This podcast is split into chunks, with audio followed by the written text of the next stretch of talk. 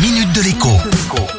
Bonjour à tous. Les travailleurs indépendants, dans lesquels sont rangés les micro-entrepreneurs, se plaignent bien souvent de se sentir isolés. Isolés au quotidien, mais aussi et surtout isolés en cas de difficulté. Et là, c'est un peu la spirale infernale.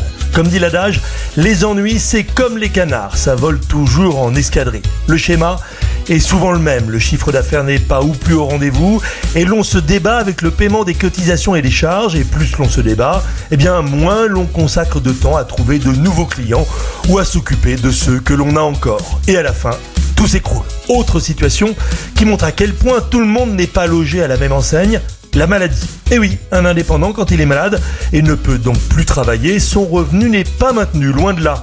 L'indemnité que va lui verser l'assurance maladie ne permet jamais de faire face. Il faut puiser dans ses économies quand on en a. Et si c'est d'une longue maladie dont on souffre, alors c'est la cata qui se termine parfois par la vente de la maison ou la perte du logement quand on ne peut plus payer son loyer. Face à ces situations dramatiques, l'URSSAF teste actuellement un dispositif baptisé Help, tout simplement. Il est censé permettre de mobiliser toutes les aides, y compris financières, auxquelles les indépendants ont droit sans savoir qu'elles existent, le plus souvent. Pour l'instant, le dispositif fonctionne dans la Marne, mais il devrait très vite être étendu au reste du territoire national. Bon début de semaine et à demain. La Minute de l'Écho avec Jean-Baptiste Giraud sur radioscoop point com et application mobile Radioscoop.